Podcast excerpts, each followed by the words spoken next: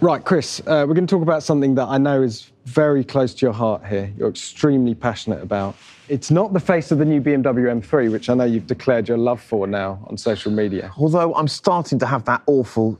Oh, is it not that bad? I had it this week for the first time. I just saw that dark green one doing the slides in the snow, and I thought, Basically, if you keep it in a very, very dark colour, which hides all the nasty bits, it looks quite good. yeah. But anyway, we're not going to talk about Go on, that. go on, go on, no, no, we get, I, I want to talk about the 911.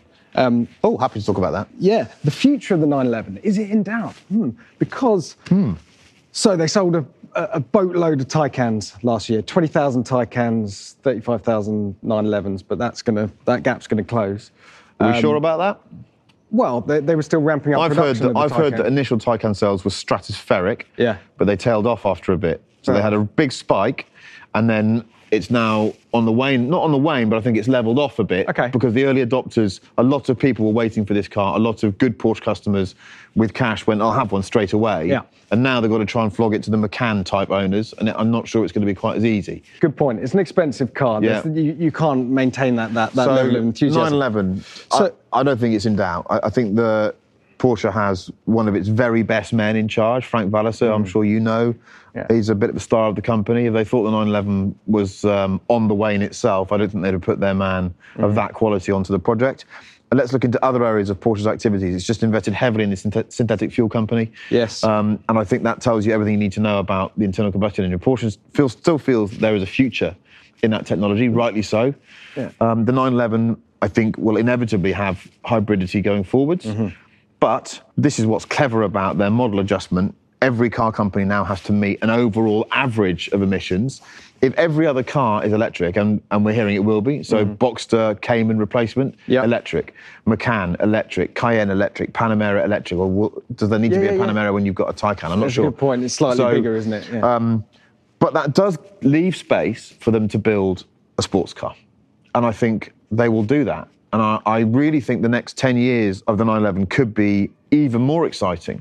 You know, I hear rumours about what, what is being planned, and it's pretty exciting. So do you think, because obviously in 2030 you can't sell any pure petrol and electric cars in the UK. So when you walk into a Porsche dealership in 2035, what, what, what does a 911 look like? Will they ever let it go pure electric or do they, is it sort of, does it become this sort of unicorn that's only sold in certain corners of the world with a combustion engine? What, what, what happens then? As a government, if you've made a commitment to banning the sale of the internal combustion engine based on the fact that they are net polluters, and then someone comes along with the technology and says, we can brew this liquid that you can put into a car and, and actually Net we, can, we can prove that it's cleaner than making an electric car, you probably need to have a second look at the decision you've made. Do you think there's time to turn the government's mind around? I don't think you. T- I think if a technology emerged that meant that your decision was obsolete, you'd have to look at it again. And and the way that the world's changing so fast in all areas of our lives.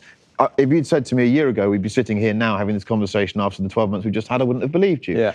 So I think retrospective adjustments to political decisions are allowable, and I don't think politicians have to lose face. They just have to say we didn't know that was possible. Yeah. And this synthetic fuel technology is going to be very interesting. Yeah. Very, very interesting. It does feel like a bit of a lifeline for, for, for petrol heads to continue enjoying these cars that are so that feel quite No, attacked. but that- yes, it is. But let's be serious for a minute. It's not just that. It's not just Porsche saying we think we've found a bit of kryptonite you can carry on using.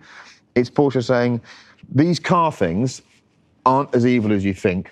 Yeah. And they do help people's lives. And if we can do this, we can solve all of the problems that you have with us putting this liquid into a load of reciprocating parts that produce power. Well, here's a bit of a sort of philosophical tangent, I suppose, talking about the 911 in the future. Have we not already reached peak combustion engine 911? Because, you know, how, how, how fast do you need to go in these cars? I'm worried that with, with the 911, you have to add more power, you have to add more um, electronic wizardry. Are we not just muffling the fun, you know, peak? What I like about the, the new GT3, it unashamedly uses pretty much the same engine as the last GT3. Yeah, yeah. And, and that, in, in times gone by, would have been unacceptable to the consumer. It would have been, wow, I expect the new GT3 to have a new all singing, all dancing engine. It should have another 100 horsepower. It should move on and on and on. Porsche's Mm. Yeah. saying, first of all, look at what we're dealing with politically. We, we can't be spending any more money Sure, making sure. these engines and developing them. But also, Why do we need more? Uh, the engine in the new car is very similar to the engine in, in the old car. It is one of the great driving experiences. It doesn't need to be any faster. You know, the average speed limit in Europe is somewhere around 75 miles an hour. You don't need to go much faster than you currently are. And it's wonderfully interactive. It sounds great. It's normally aspirated. One of the few car companies still making an engine like that. It's more than enough. It's brilliant. So what Porsche said is, have the old engine. We'll WLTP it. We'll do some other bits and bobs to it. But Yeah. ultimately, we're future-proofing it against legislation. Manual gearbox. Manual gearbox. What we have done is we've we've given it double wishbone front suspension. Now, if you're if you're a geek like me, that's a massive change for the 911 because its suspension at times has been a little bit compromised. It's sort of from now on, it's going to be those small tweaks. They'll look at it? other areas. You know, five 550 horsepower naturally aspirated engine. That's a sweet spot for track and road. it's a the new GT3 is perfectly fast enough for any Yes. lunatic. Uh, you actually answered this question uh, in the current magazine that's on shelves now um, about your favourite GT 911s ever. For the benefit of the viewers back at home, which is the one 911 you would save and cherish forever if you could only drive one? It has to be normally aspirated because I, I like atmospheric engines. So that narrows it down to between either a current GT3 Touring or a 997 GT3 RS, a 3.8 or a 4 litre makes no difference to me, one of those two. Or weirdly, a second generation 996 GT3 because the steering in that car is just to die for. But I would say if you want to park one up to remind yourself of what it used to be like, 997 GT3 RS, probably 3.8 actually for me.